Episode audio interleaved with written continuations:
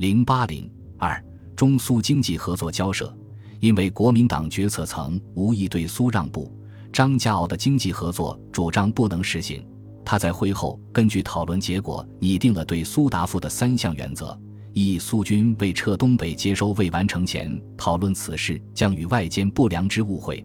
二、中国愿在东北接收完成后与苏方商讨经济合作办法；三、中方将在锁定经济建设方案的范围内尽力与苏方合作。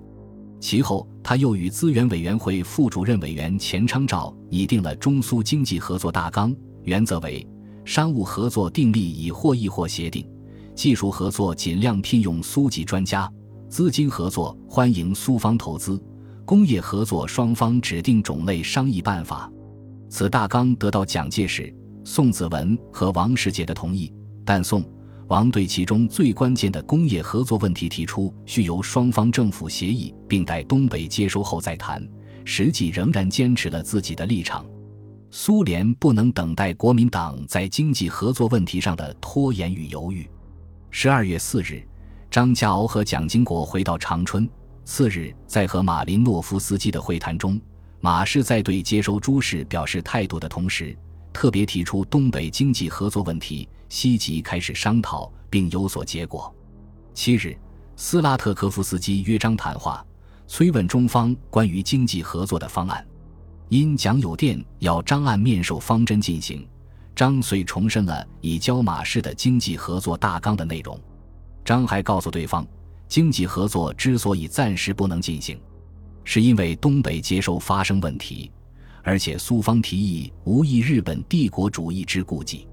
司事闻之甚为不满，认为莫大侮辱。他重复苏方一贯做法，一方面表示经济问题如能解决。政治问题亦随而解决。一方面威胁此事如不能解决，东北工业将人使其尽数破坏。司事反复要求中方提出具体方案。张称经济合作不能在苏联武力高压下成立。双方争论无结果。九日，马林诺夫斯基又在与张蒋的会谈中直截了当地要求东北经济合作问题悉能采用简单与迅速之办法解决。这两次会谈后，张家敖与蒋经国联名致电蒋介石汇报情况，称现市值紧要关头，营局之间十分微妙，实不敢负此重任，务请中央早日定义原则，是否愿于经济上稍作让步，以求接收撤兵之顺利。电中建议由翁文浩或钱昌照来此主持交涉，或训派大员来掌主持，以免延时太久。恐生枝节。此时的张家敖既敢在国民党内得不到支持，又对同意苏联要求后东北能否顺利接收心怀疑虑，从而也不再过于坚持己见。关于东北经济合作的谈判因此而迟迟不得开始。根据苏联代表斯拉特科夫斯基十二月十一日对张家敖所言。苏联希望列入合办事业的厂矿为原满业和满电的全部产业及关东军经营的产业，这些厂矿占东北总产量的比例为煤炭百分之十八，机械百分之三十三，有色金属百分之八十一，水泥百分之三十七，电力百分之八十九。两天后，苏方提交的清单具体列出了合办单位细目，即八十一个单位，总价值三十八亿元。苏方要求组织十一个合资公司，其中钢铁等五家公司，苏方占百分之五十一的股份，董事长和总经理由苏方担任，其余公司苏方占百分之四十九的股份。就上述方案而言，苏联的胃口相当大，尤其是钢铁与电力两大基础工业，大半囊括其中。在考虑到合办企业几乎包括了东北工业的全部精华，则问题更为严重。苏联的要求如果实现，意味着东北工业将由苏联所控制。张家敖在对苏方方案的分析意见中认为，化学、机械工业及本溪钢厂设备已被苏军掠去，不妨同意合作。鞍山钢厂设备虽被拆走，但已保持。煤矿可以部分合作，有色金属应予保持。电力除鸭绿江电站外，均应自办。但对这一既要政府同意，又要顾及民众和舆论反应，不仅适用当时且可影响久远的重大问题，张家敖此时不能也不愿自作主张，而是静待蒋介石的决定。十二月十九日，蒋介石、王世杰和应召回渝的张家敖、蒋经国讨论东北对苏外交，决定以延期撤兵费名义付给苏方东北流通券十亿元，苏方不再提战利品问题，合办事业分为若干单位，不搞成一个大公司。先由经济部派人至长春商谈，四苏方撤兵后再正式谈判。其实，蒋介石决定先接收东北沈阳、长春、哈尔滨三市，派蒋经国赴苏协商，开始新一轮外交努力。因此，他同意就经济合作问题与苏方做初步商谈，不无以此向苏方示好，得其协助接收之意。张家敖回长春后。于二十四日将中方意见通知苏方，随后中苏开始了经济合作问题的非正式交涉，但国民党内对此意见不一，反对声浪很高。经济部提出的交涉方案比原方案有所后退，不再提撤兵费一事，缩小合办事业的种类和规模，电力不能合办，矿业应避免合办，可合办者只有本溪钢铁厂及一部分机械厂。所有合办企业的董事长应为中国人，总经理保留中国人担任的机会。更关键的是，在苏军撤退前，只能由东北行营经济委员会预做初步谈话，交换意见。面对党内的反对意见，蒋介石的态度也在变化，主张关于经济合作方针，此时只可缩紧，不宜太宽，并对经济部的方案又做了重要修改，只限于南满路以东的少数单位。中方股份占百分之五十以上，董事长和总经理由中方担任，而且必须等待苏联撤军之后才能签订协议。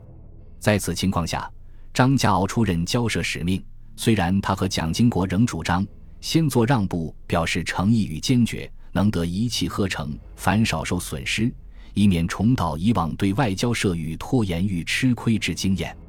但因为国民党始终坚持苏联不撤军即不签约的态度，中苏经济合作交涉乃有大的进展。国民党关于经济合作的方案提交给苏方后，苏方极为不满。一九四六年一月二十六日，斯拉特科夫斯基在和张家敖会谈时声称，中方提案无法使美意公司有发展之基础，实在不敢报告政府。同时威胁说，此项讨论。拖延已久，若再拖延，势必影响军事政治一切问题。司使还解释说，苏方所以如此，是因为不愿见有第三国再卷入，并非苏方欲一手霸占利益。对此，张表示，我政府方面已尽最大之努力。二月一日，张家敖会见马林诺夫斯基，马氏直言不讳地告张。中方对于经济合作问题，如仍拖延不决，做赌牌式勾心斗角之种种举动，则工业停顿，且继续遭受破坏，东北秩序始终不能恢复。而华方所提对案，绝不能使此问题获得解决。他半开玩笑，半是真实的对张家敖说：“经济合作问题如能解决，他和苏军便可早日返国。”张家敖认为。此次谈话无异苏方之最后通牒，决定回重庆请示。中苏有关东北经济合作问题的谈判未及正式开始，便已实际陷于僵局。二月四日，张家敖回到重庆汇报谈判情况，并与蒋介石、宋子文、王世杰、翁文浩等商量对苏方针。此时，在国民党内，除了孙科、邵力子等少数人主张妥协外，多数人反对对苏让步。据张家敖所记，国民党主席使者宋子文、王世杰、翁文浩三人，宋、王二人应当签订中苏友好条约之冲，唯恐再受攻击。宋则取极端冷淡态度，王则取极端谨慎态度。翁则以宋、王态度为转移，蒋介石则为主权与法理两理论所拘束，不愿让步，因此是无可为之处。蒋介石向张表示，如苏方不撤兵，吾方即不前进，亦不谈经济合作问题，任其搁置再说。就在中苏经济合作谈判处境微妙之际，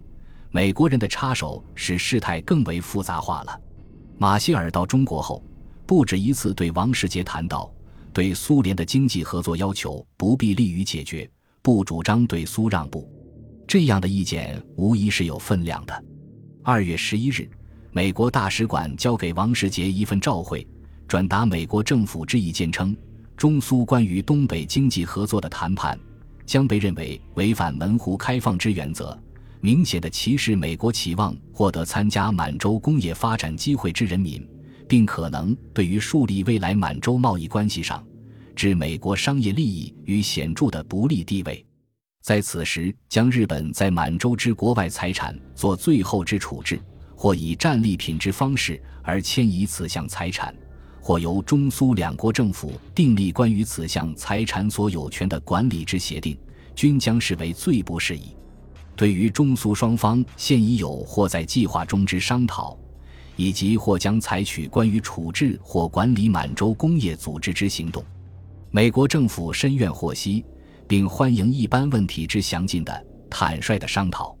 美国此举最重要的目的，当然是从自身利益出发，防止苏联独占东北，并为美国资本进入东北打开方便之门。但它却使国民党内主张对苏采强硬态度者，觉得无可及美国助力抵抗苏联。使谈判易增困难。就在美国召回送达的当天，雅尔塔密约全文正式公布，又使国内一般人民读此协定，必大起愤懑无疑。这几件事使国民党决策者所处的内外环境发生重大变化。就连一直主张对苏让步的张家敖也认为，即使此时与苏方达成协议，东北接收也非用武力不可。如此。不特主持交涉者将遭唾骂，及交涉协议亦是难实行。张家敖到渝后，经其与王世杰、翁文浩商议，搞出一个方案。蒋介石本想以此作为最后之尝试。二月十九日，王世杰约见苏大使，告以中方提案以为最后方案，将由张家敖和蒋经国在长春与苏方谈判。然而就在当晚。张家敖正准备次日束装就道之时，接蒋介石电话，令其缓行。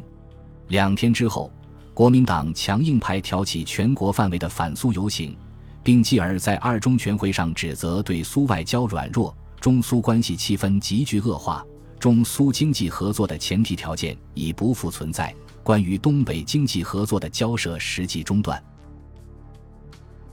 本集播放完毕，感谢您的收听。喜欢请订阅加关注，主页有更多精彩内容。